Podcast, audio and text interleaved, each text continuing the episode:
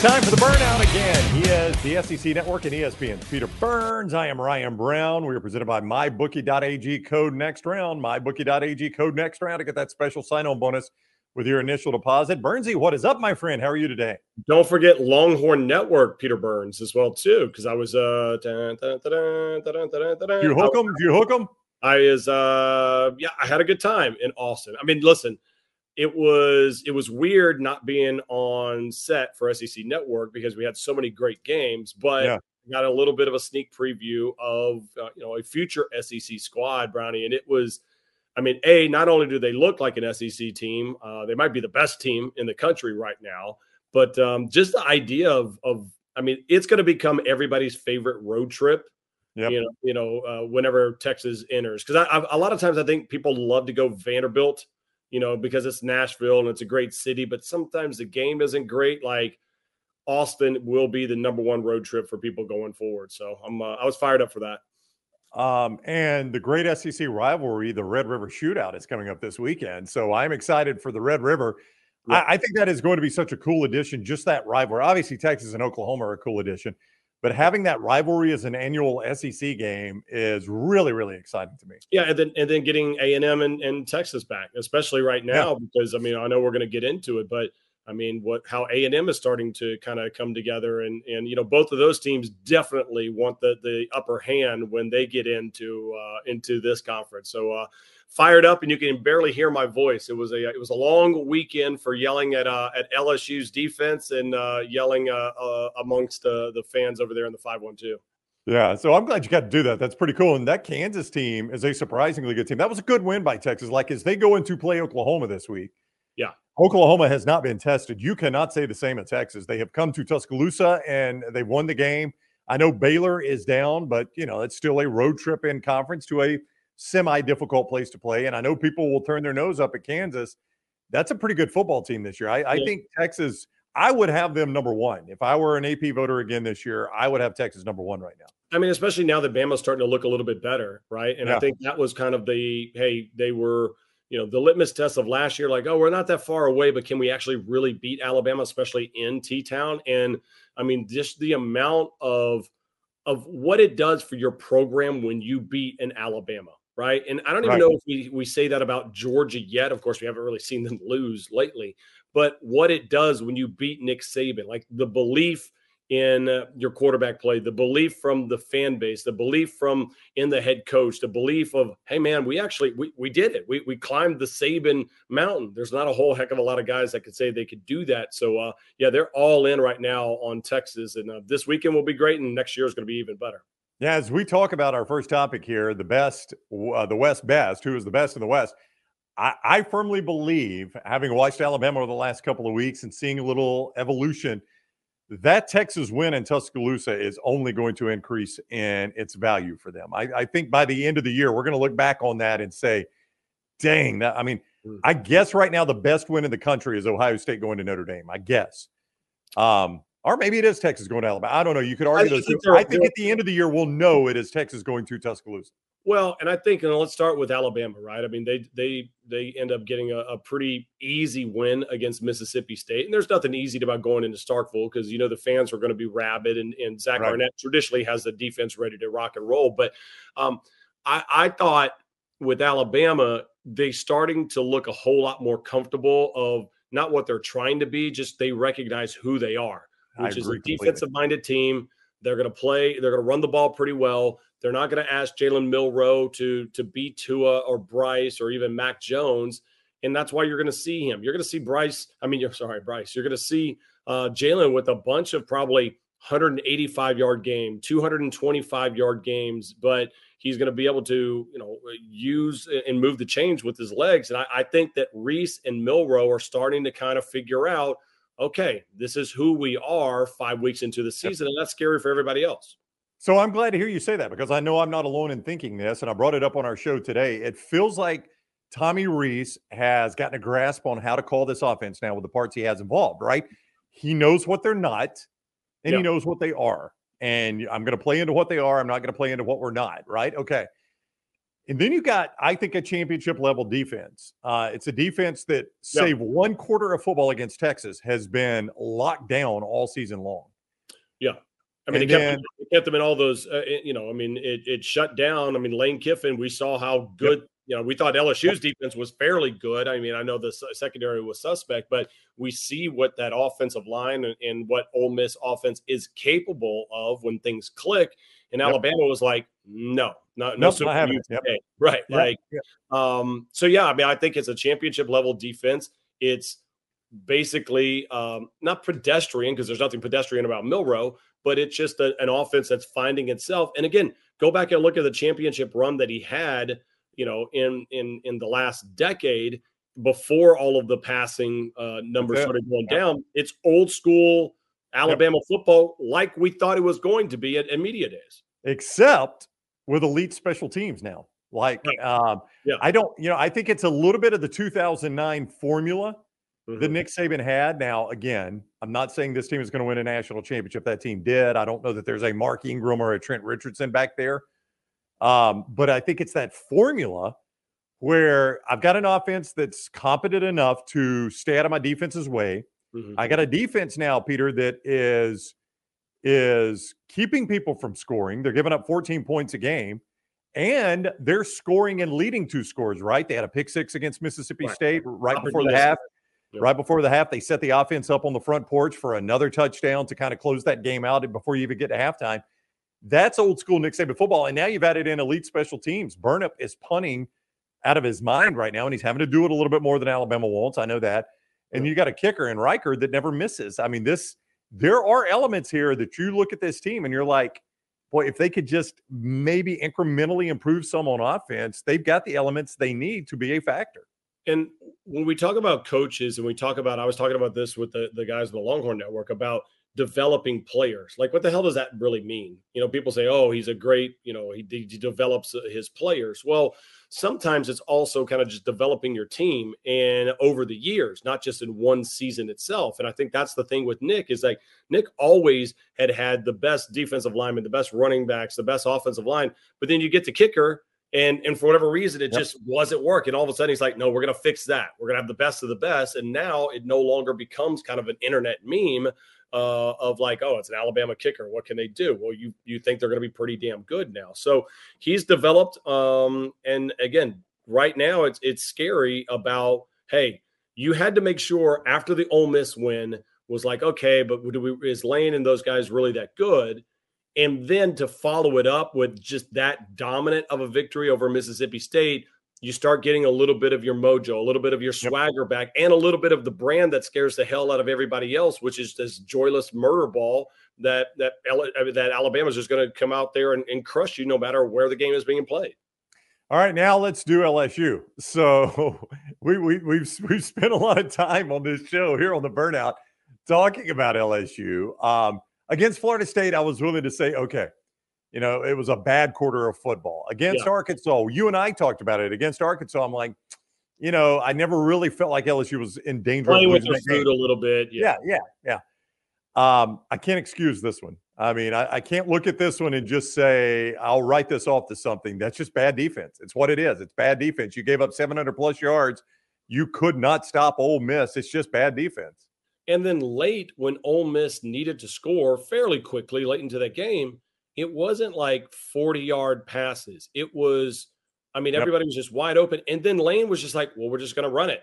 Like, you can't stop us right now running the ball. And then we get eight, nine yards a clip. And you're like, what is happening? And again, it, it is, it's just shocking right now uh, amongst LSU fans because you're like, we are wasting arguably the best offense that we have seen, of course, since 2019, but yep. quite possibly the second best offense in the history of LSU football is being wasted because the defense can't, you know, catch a nosebleed right now or, or stop a nosebleed. I mean, it, it, was out of control, and I've never seen something like that. I mean, to the fact of I never thought the days would be here, Brownie, where I would beg for a team to score against LSU so we could get the ball back quicker. I mean, and and that's that's what's happening right now. I mean, they yeah. had to bring in Pete Jenkins, the old I know 82 year old, you know, Yoda defensive line uh, master to come back in. Like the man's been retired nine different times, and they kept be like, Pete, like if Pete was that easy to call, why in the hell didn't they call him like from the I know. It, I it, know. it's like he's costing seven million dollars and they can't afford it. Like Pete, can you get over here? Like, all right, I'm coming. Like, Yep. let me get I got here." nothing to do. Yeah. Uh, unbelievable. But all that said, I mean, all of that said, to your offense's credit, to LSU's offense's credit, and LSU and Ole Miss couldn't stop LSU either.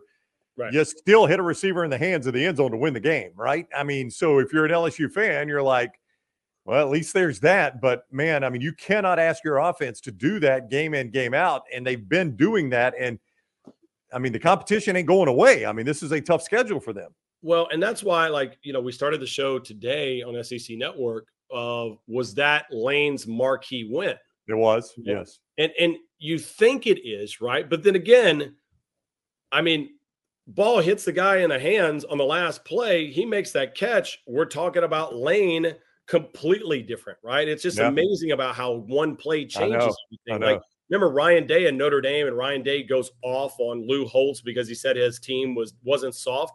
Well, if they don't get that fourth down conversion on the last second play of the game to score a rushing touchdown from the one against 10 Notre Dame players, Lou Holtz was right. Right. I I, mean, like one play can completely change narratives, but it's one that Lane needed because had Lane let that one go, I'm sitting there going, well, this is just what Lane's and Ole Miss are always going to be really fun, um, cool to talk about, but they just can't win a game because they don't play complementary football and you get a win. Now, the question is, is all those other good wins that Lane had, um, they ended up not looking that good because everybody kind of fell apart and they weren't, you know, they were good on paper. I'm curious on whether or not this is a good on paper win against LSU right now. All right, so we're going to talk uh, right there. That's where we're going to talk Alabama, Texas A&M. So we'll keep the A&M discussion, if we can, to just the Arkansas game. Mhm. Uh, Max Johnson making his first start there, Burnsy, and uh, this is an Arkansas team that is is is having trouble finding their way a little bit this year. They play without Rocket Sanders. Yeah. Um, a solid win. I mean, Max Johnson was far from perfect, but he also didn't get you beat. Yeah, he actually I thought he looked great right off the bat. Yeah, he Um, did. And, and and you know they kind of you know slipped a little bit there at the at the end of the game, but they're starting fast. They're doing everything that honestly Georgia hadn't been able to do this season, which is hey, first couple of plays, scripted plays, are you moving the ball and and putting yourself in a, a position to succeed? And that's huge. Like we ran this stat today that was incredible. Over the last 20 years, a&M is the first team in 20 years, two decades, to score on the first and second drive at least points, right? Either a touchdown uh, or a field goal in the first five games of the season. Like Wow. they haven't screwed up the script from the get-go. And that's why they were asking about Bobby Petrino to bring. And it just looks now, I mean, I understand that A&M lost to Miami. They just look comfortable and they look like a dangerous team. And they really, I mean, they exposed how bad that offensive line was for Arkansas, and that's that's tough, man. I mean, I know Fayette in Fayetteville, they're they're upset about what's happening right now because their offensive line guru coach uh, doesn't have an offensive line. You know, Yeah. that's, Yeah. that's tough to swallow right now. But I think that has a lot to say about what A and M brought in that game. And there's something about that game being played in Dallas that you know every single year just feels like A and M has Arkansas's number. It does. That's one, like we were talking about the Red River earlier. I Mhm. want to see that game stay at the Cotton Bowl. I like that game in Dallas. I think it's really cool, state fair and all that. Right. Um, and I'm generally, that is against type for me, Burnsy, because I am not a, uh, I am not a neutral site guy. That said, uh, I am very glad that I think it is next year is the last game that game's played in Dallas, and they move it on campus. Am I right about that? So, Uh, I- yeah, there's something I can't remember about who is a designated home team and how many Yeah. they have back. Because remember, somebody gets one because if I'm not mistaken, in 2020 because of COVID, Right, they had to right. play that one on campus. Somebody somebody gets a return trip um, up there, and then it'll be back. But yeah, I think that game should be played on campus.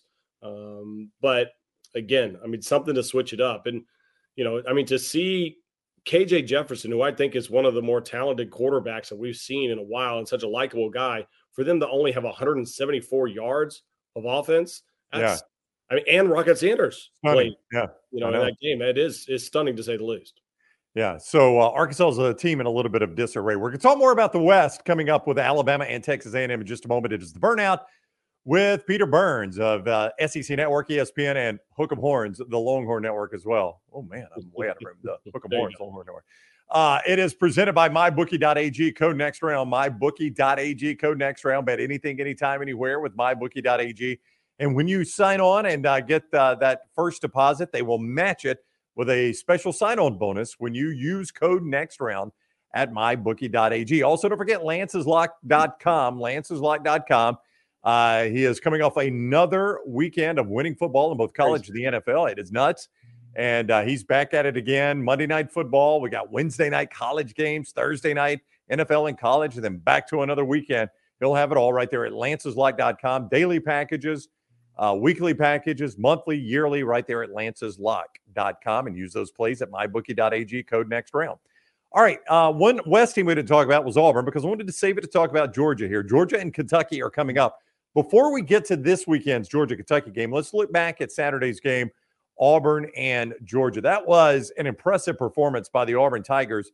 I, I said, Burns, they were basically running a service academy offense, couldn't throw to save their life but boy, they somehow found a way to run it on the Georgia Bulldogs enough that that came down to a clutch Georgia drive just to win at Jordan Hare Stadium. Yeah, a couple of takeaways on that one. Uh, you know, Georgia was kind of weird how slow they looked towards the edge, right? I mean, like up front and uh, in the middle, they looked pretty stout, but the fact that Thorne was able to get out, you know, they just yep. they didn't, you know, it was just rare to see because it seems like they pursue so well and they just kind of look sluggish. And, and again, you know, Georgia to be the number one team in the country to be five weeks in, and the point differential was zero in the first quarter against yep. opponents. And they haven't played great opponents yet. It's just they keep getting off to these slow starts. But the credit I want to give to the people, and I say people plural, are the fans at Jordan Hare. Like, I mean, Neyland was fantastic. Oxford, right? I mean, was unbelievable environment over on Saturday night. Death Valley is always a great environment, but I now truly understand that the biggest force multiplier as far as a home field advantage yep. is without a doubt at Jordan Hare. Like it was electric. I would watch it, and this is a day game, and I'm thinking I got goosebumps just thinking about how loud. Like I want to be in that stadium right now, and there's a lot of times where that Auburn team had not been good. You go back to last year with Cadillac and what that that whole place was like.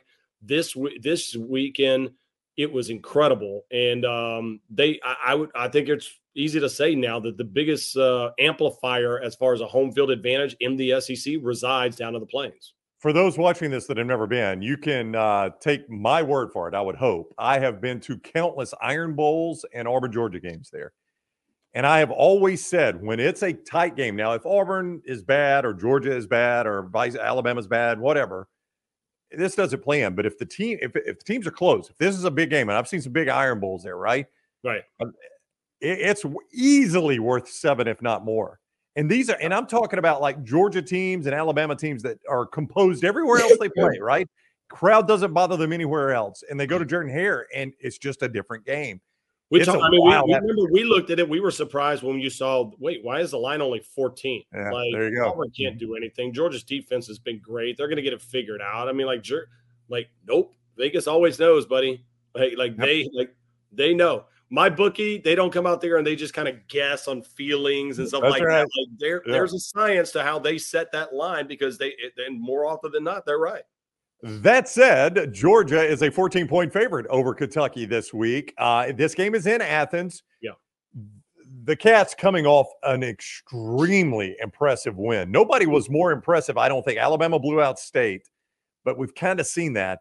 Yeah. But what Kentucky did to Florida, a Florida team that we thought maybe was resurgent, Burnsy, after that Tennessee game, and Kentucky just smashed them in Lexington. That was so impressive what they did. And I think it was the way they did it, right? Yep. Because the two things that I thought I knew about Florida, or what would scare you if you were a Wildcat fan, was Florida's D line's pretty good. They're probably going to be able to stop the run. They're pretty physical. And two, they're going to be able to run the ball. They didn't weren't able to do either of those things, right? I mean, like I had Ray Davis on the show uh, this morning, and he is awesome, right? I mean, he had like yeah. 280 total yards, and you know, he said, Hey, we saw some things on tape that we wanted to take it to them. And I thought that was interesting because sometimes you kind of get away from what we considered a team's strengths are. But Kentucky was like, F that, man. We're just going to run right at you. And if you could stop it, good.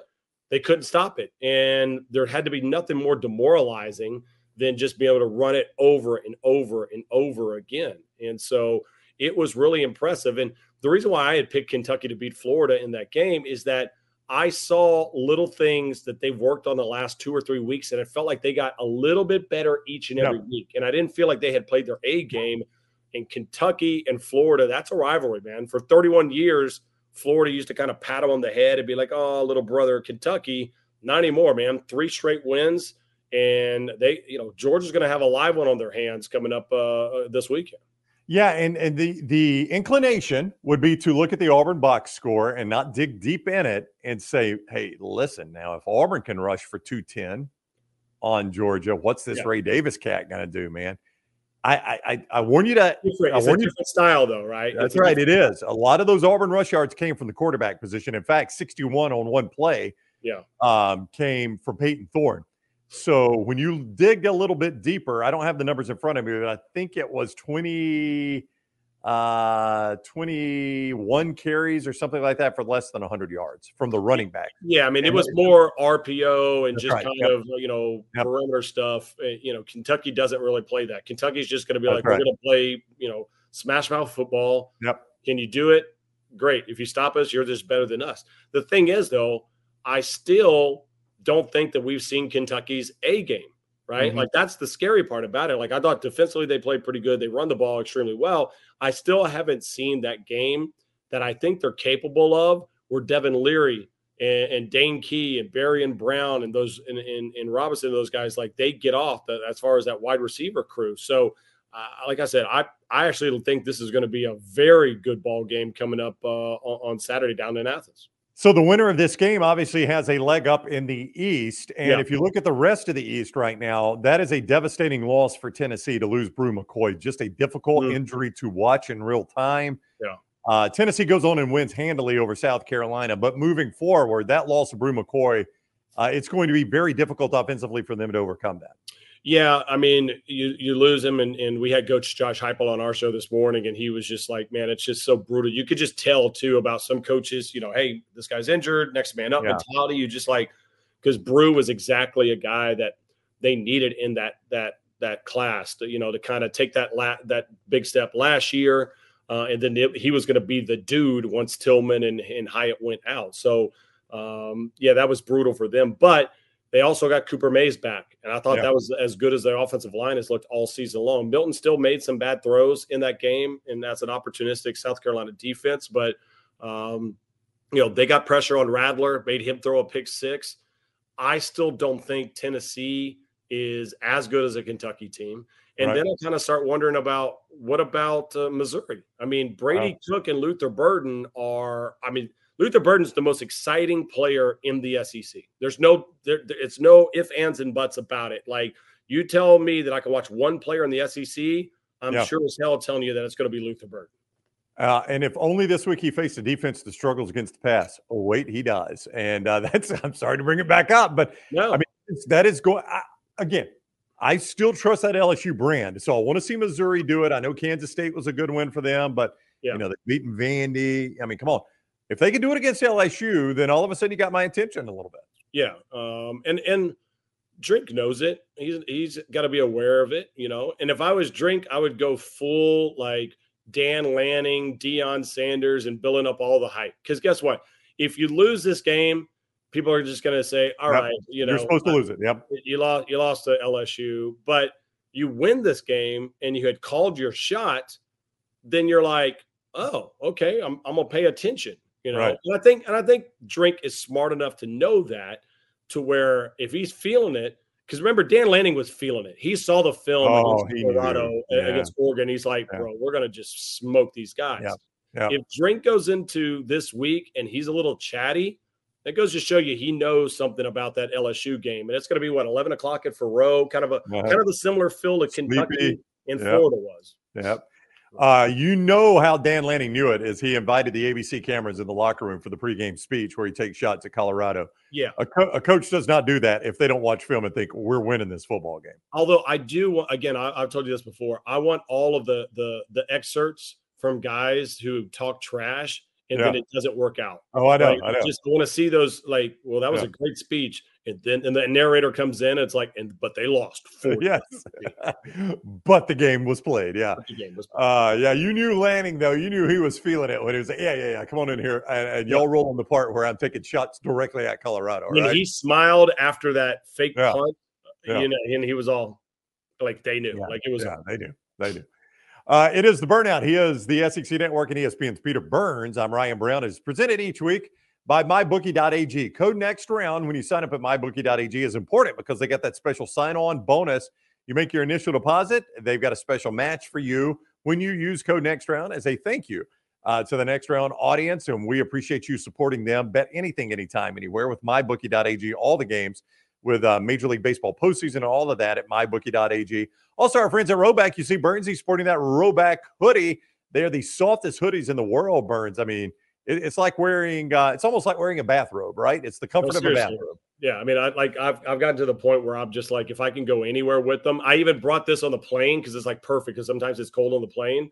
So I bought the Rhoback on the plane all over to Austin. And Yeah. even when I got out, I'm like, it's 100 degrees. I'm like, it's still like just so freaking comfortable that I end up still wearing it. I know. Uh, TNR20 at checkout on your first purchase there will save you 20% at rhoback.com. All the golf shirts, uh, the quarter zips, the hoodies like Burnsy has, rhoback.com. TNR20 at checkout to save 20%. All right, let's talk about Alabama and Texas A&M, biggest game in the West uh, to date, and it is coming up Saturday, 2.30 CBS there in College Station. Have you made it to a midnight yell? Uh, I know that's the title of this uh, section here. I don't know if you've, I've never been to one. I don't know. Way back in the day, back when I lived in San Antonio, I went once okay. on Friday Yeah. night, and it was back. I mean, that, back back before you know they, they would have this big bonfire before the Texas game and Right. stuff like that as well too. But um, it's it's cultish, but it's everything that A and M football is, right? Yeah. And it's something that's that's unique. And this is this is a unbelievable game. I I, I saw that what I think uh, the line is two and a half points. Two and, yeah, two and a half for three. I think it opened at four and maybe has been bet down a little bit. When I last checked at mybookie.ag, I saw it at three, but I, I've heard it's two and a half as well. So uh, it looks like the general public likes Texas A&M here. So let's go through this. Okay. Where right now, from an Alabama's perspective, do you say we clearly have the advantage? Uh, head coach. I mean, Uh, yes, he's- absolutely, He yeah. always will win that. Yep. Yep. Um, where else? I mean, maybe defensive back uh, to a Yeah, I mean, extent. Yeah, yeah, and that's something you know when we were talking about Alabama's defense earlier. Um, nobody's throwing at Kool Aid McKinstry. It's like he doesn't exist. You Right. you watch an entire game, you forget he's even out there. Everybody, everybody is throwing to the other side. So I mean, when you've got a player like that, I, mean, it's that's got to be that's got to be advantage. And I think the whole secondary too. Like I think Malachi Moore has turned into a tremendous player. Caleb Downs does not look like a freshman out there. He baited Will Rogers, an experienced quarterback, into a terrible pick late in that Yeah. game. Um, so I would say secondary Alabama. All right, but you give it to head coach and secondary to Alabama. Outside of that, I think you go defensive front seven. I think you talk about even just the Yep. linebacker crew. I'm probably end up going to take Aggies as being a little bit more dominant. Okay. Yep. Uh, offensive line. I'm actually going to go with Alabama's offensive Yep. line. I think it's getting better too, Burns. Yeah, I think it is improving. So yeah, I think I would go Alabama offensive line there. Uh, no, I see. I, would- I would actually probably take A and M's offensive line. Okay, would- all right. I, I, I think it's just right up there. Okay, so I would say okay. that it's not a an easy um, uh, nod to Alabama, but I do admit they're getting better. I still like Alabama or A and M's offensive line a little Okay, bit. All so I right. would take uh, A and M's defensive front seven. I Yep. would take A and M's offensive line. I Okay. would take A and M's play caller in Petrino. Oh I yeah, yeah, yeah. take A&M's running backs between Moss and Anaya Smith um, in there sometimes. I would take the wide receiver playmakers, Yep. and I'd probably take the passing attack of Max Johnson over Jalen Milroe. And I'm probably taking, of course, the home field advantage at Kyle Yep. Field of 100,000 plus as opposed to being on the road. So I mean, there's a whole hell of a lot of factors that make me want to take A and M in this ball game. Yeah, I mean, when you stack it up that way, there's no doubt. A game like this probably comes down to turnovers, and Alabama has done a good job creating turnovers, but they've also been a bit a little loose with the football. Uh, Jalen Milroe did not throw that interception this past week, though. Now, State has not stopped anybody through the air, but uh, I, I, think a game like this, often if if when when you lay it out the way you just laid it out, I would say nine times out of ten, you could tell me turnovers, and I could tell you who won the game. Yeah, and and and those can be fluky as as we know, but I mean for those who just think that well, I mean it's Alabama and it's A&M. I mean we have seen with an inferior team A&M did be able to pull off the upset, which probably saved Jimbo or bought him a little bit grace, yeah. you know, things are going bad. But this is a, a, a team that legitimately I think matches up extremely well and I actually think A&M is the most complete team. And I consider Georgia in this conversation as well as top to bottom. If you tell me if a team is firing on all cylinders, I don't know if I'm not taking A&M, especially over Alabama, but even over Georgia right now, believe it or not. Interestingly enough, Jalen Milroe actually has a start against A&M already. It was his only start coming into the year uh, when Bryce Young was out injured. Don't know if that helps or hurts. He didn't perform particularly well. He turned it over a couple of times. Alabama darn near lost the game, and Bryant Denny. Um, it may help. I don't know if it helps or hurts or even matters. Yeah, but for well, either side, the thing, the thing, I yeah, I don't know how much that is because it's just a, such a completely different animal, Brownie. Yeah. About you know being on the road, but where a and M got hurt against Miami was because Van Dyke could just sit in the pocket for a while, right. and they yep. had unbelievable wide receivers, and they just kept throwing the ball. And I mean, Van Dyke was awesome in that game. Yeah. I don't know if that's the style of fight that Tommy Rees wants to get in with Jalen Milroe and yeah. on the road. I don't think so. I think it's more of like, hey, you know, buckle up the chin strap. We're, I mean, we are in for trench warfare here, and I think that actually helps Texas A&M if it becomes that type of game. Yeah, you. There are several ways you can slow down a pass rush for Alabama. One way to do it is you either force them to devote a player as a spy to Milroe, which takes a guy out of the pass rush game and the pass defense game, right? Right. Um, and or you know, you got some cold runs that slow that pass rush down a little bit because if they're successful, he's breaking off 10, 15 yards. You're going to say, okay, all right, we can't devote everybody to the pass rush, you know, and that gets you back in the spy conversation. So I do think that's critical for Alabama in this game and for A&M to try to stop is how do you deal with Milroe early if you're A&M and if you're Alabama, what kind of plays are you calling for him? That's one criticism Rees has gotten is he hasn't called enough designed runs for Jalen Milroe. Uh, and maybe they're saving that for the right times. And, no, no. Yeah. this will definitely be one of those games because I think the West ends up being one. It, it, you know, whoever wins in Kyle Field this weekend, and you'll probably see a lot of screen passes as well too. I thought yeah. Is trying to do a good job of getting, you know, not making him make two or three different reads in a, in in there. Just being like, hey, let's get this to a playmaker on the outside. Let's move the chains. Let's get you feeling comfortable early. And I mean, a credit to Rees for building it, but again, I, I there's too many ways. I, I think A and M beats Alabama this week. Okay. There's too many ways that I see that the Aggies have an advantage, and I think that they they they feel like this is a game that the the style is going to be perfect for their style of fight. Yep, two thirty CBS for the top of the West right now. I think it's going to be a wild division, but certainly the winner of this game has got the leg up over everybody else in the division um, with uh, with this game behind them. So uh, should be a fun game. Two thirty CBS from College Station. Uh, a great story coming up on the Ryder Cup. We're not going to spend much time talking about the U.S. crap in the bed again in uh, Europe because we've seen it time and time again. But Burnsy has an amazing story to tell. Uh, the burnout is presented by mybookie.ag. Code next round when you sign on at mybookie.ag. Get that sign on bonus uh, that will match your first deposit right there at mybookie.ag. Get that sign on bonus when you use code next round. Code next round at mybookie.ag. Bet anything, anytime, anywhere. Mybookie.ag. Code next round. You need some games to play there. Lance Taylor has been on fire at lanceslock.com. Uh, he's given plays by units this year, so you can make your decision on what you want to play there at mybookie.ag. He's up uh, big in college football. You can get on board now with daily packages, weekly packages, monthly, season long packages. Lanceslock.com. Major League Baseball in the postseason. Lance has told you himself the end of the regular season so hard to handicap, but here we are in the postseason now. He'll get back on that lanceslock.com and mybookie.ag code next round. All right, just real quick. I mean, not a surprise. Uh, this this this Ryder Cup was over Friday. I mean, we couldn't yeah. even get to the weekend, Burnsy, with this thing having any intrigue because you said Jordan Hare Stadium. We were talking about it being worth a touchdown.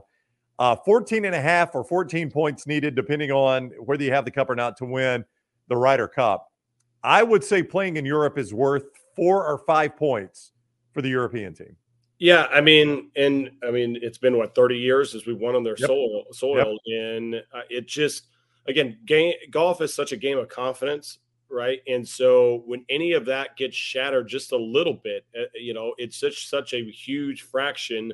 Um, you know that that one percent, two percent against the best players in the world is a big difference maker, and you know, we saw Justin Thomas play pretty good, right? I, I don't think he yep. like embarrassed himself being out no, there. Not at all. Kind of, uh, he, he, was playing by himself a lot because Spieth was awful. Spieth was was was terrible in that yeah. one. Um, and I think that the, the biggest takeaway just from the Ryder Cup in general is the fact that like the Europeans over there, it, it's everything to them.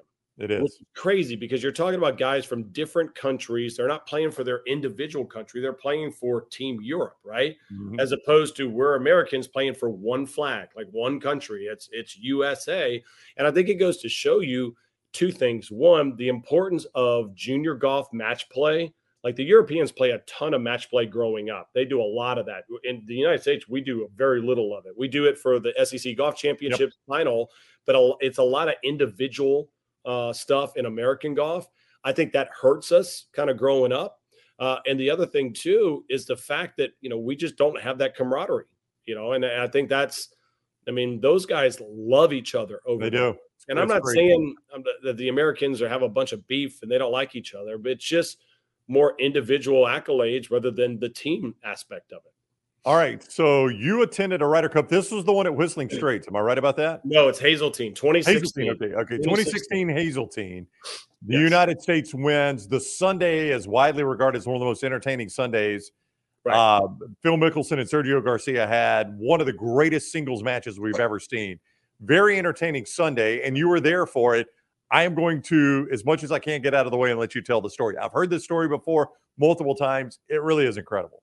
Um, so we had a uh, a friend of mine uh, who, who, shall remain nameless uh, on this podcast said, "Hey, why don't you come up to Hazeltine and we can get a find a way to be inside the ropes for the final day of the Ryder Cup?" I'm like, "Hell yeah, I'm, I'm in."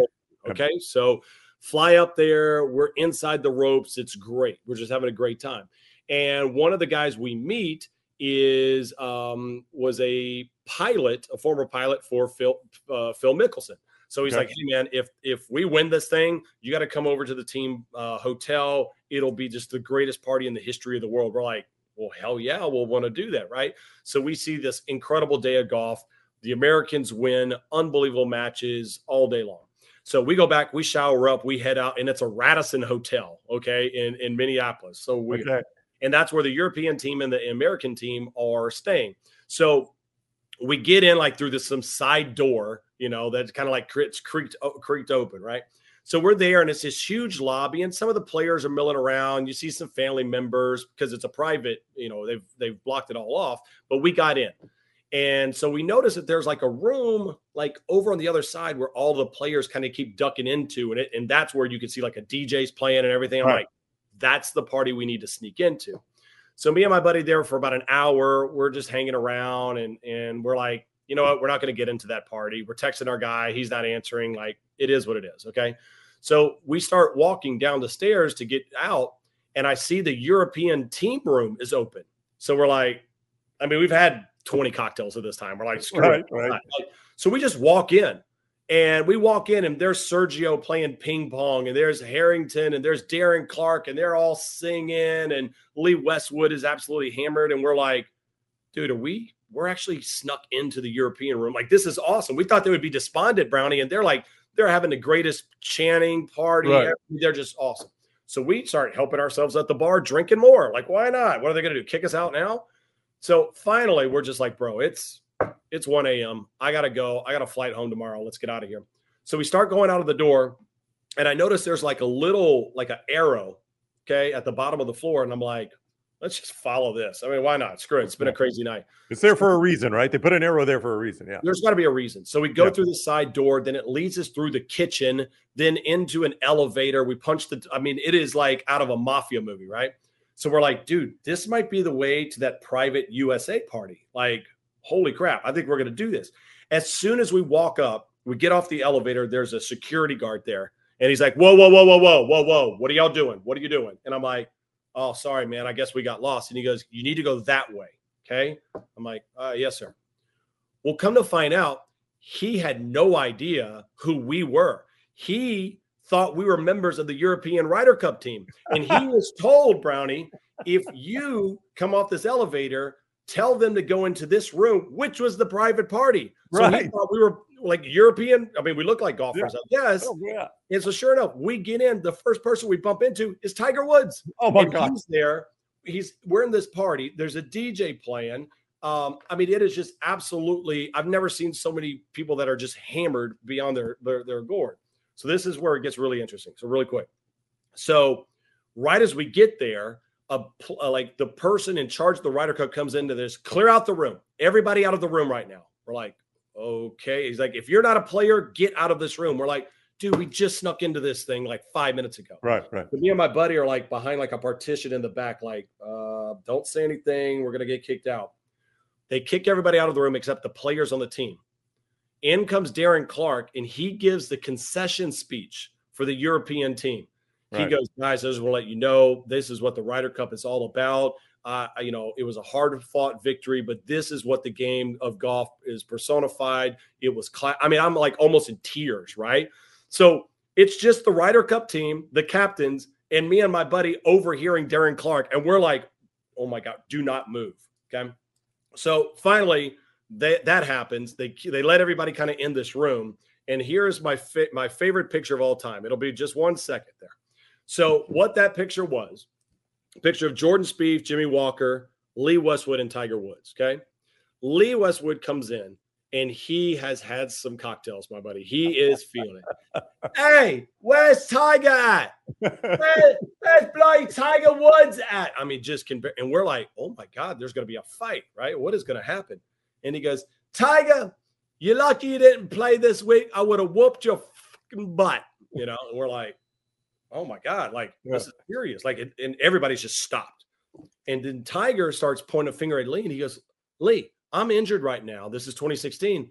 When I come back, I'm going to absolutely wax your ass on the golf course, right? I mean, they are going back and forth and at it, and I'm like, oh my god, they're about to fight. And then finally, to break the the, the break the the whole thing, Lee says, "You know what, mate? I'm just messing with you." He grabs Tiger Woods by the back of the head and French kisses him. I swear on everything that is holy in life, I saw Lee Westwood give Tiger Woods a French kiss. It was the craziest thing. Like Jordan Spieth falls on the ground. Rickie Fowler's like, "What is happening right now?" Mickelson's like, "What in the world?" And then they end up having a good time. It was again to this day the the wildest. Um, I should not have been there, and the Nope. wildest uh, party I've ever been involved in. Independently, I've confirmed this story. The friend he has not named is a mutual friend of mine and Peter's. And after Peter told me the story, I was like, dude, is this real? Oh, yeah, yeah, yeah. It's totally real. Thank you. So, it's not that I didn't trust you, Burnsy. It's just an incredible story. I don't trust myself. Even after I t- after I tell the story, I'm like, did that really happen? And it literally was the text to our buddies the next day, and I'm like, did we just did we see we what we think Yeah. we saw? And they're like, yeah. We also overheard a conversation of Tiger hearing Phil Mickelson tell somebody that Mickelson thought he played the greatest round in the history of golf that day. I mean, it very, was very on brand. Yes, it was a fig jam. Uh, I'm good. Yep. Just ask me. that's right. Yep, that's the nickname for a reason. He's earned that one. Uh, all right, it is the burnout with Peter Burns. It's an incredible story. I love hearing him tell it. Uh, don't forget mybookie.ag code next round when you sign up. Uh, you make that deposit, you get a special sign-on bonus with mybookie.ag when you use code next round. Bet anything, anytime, anywhere. mybookie.ag code next round. Also, lanceslock.com for all your plays. Uh, he's heating up in baseball now with the postseason, but he's been red hot in football. You can get on board right now with lanceslock.com and rhoback.com for the hoodies like Burns he's wearing, the quarter zips, the golf shirts, all uh, at rhoback.com. TNR20 on your first purchase will save you 20%. All right, Burnsy, have a great week. It's always fun, buddy. See ya.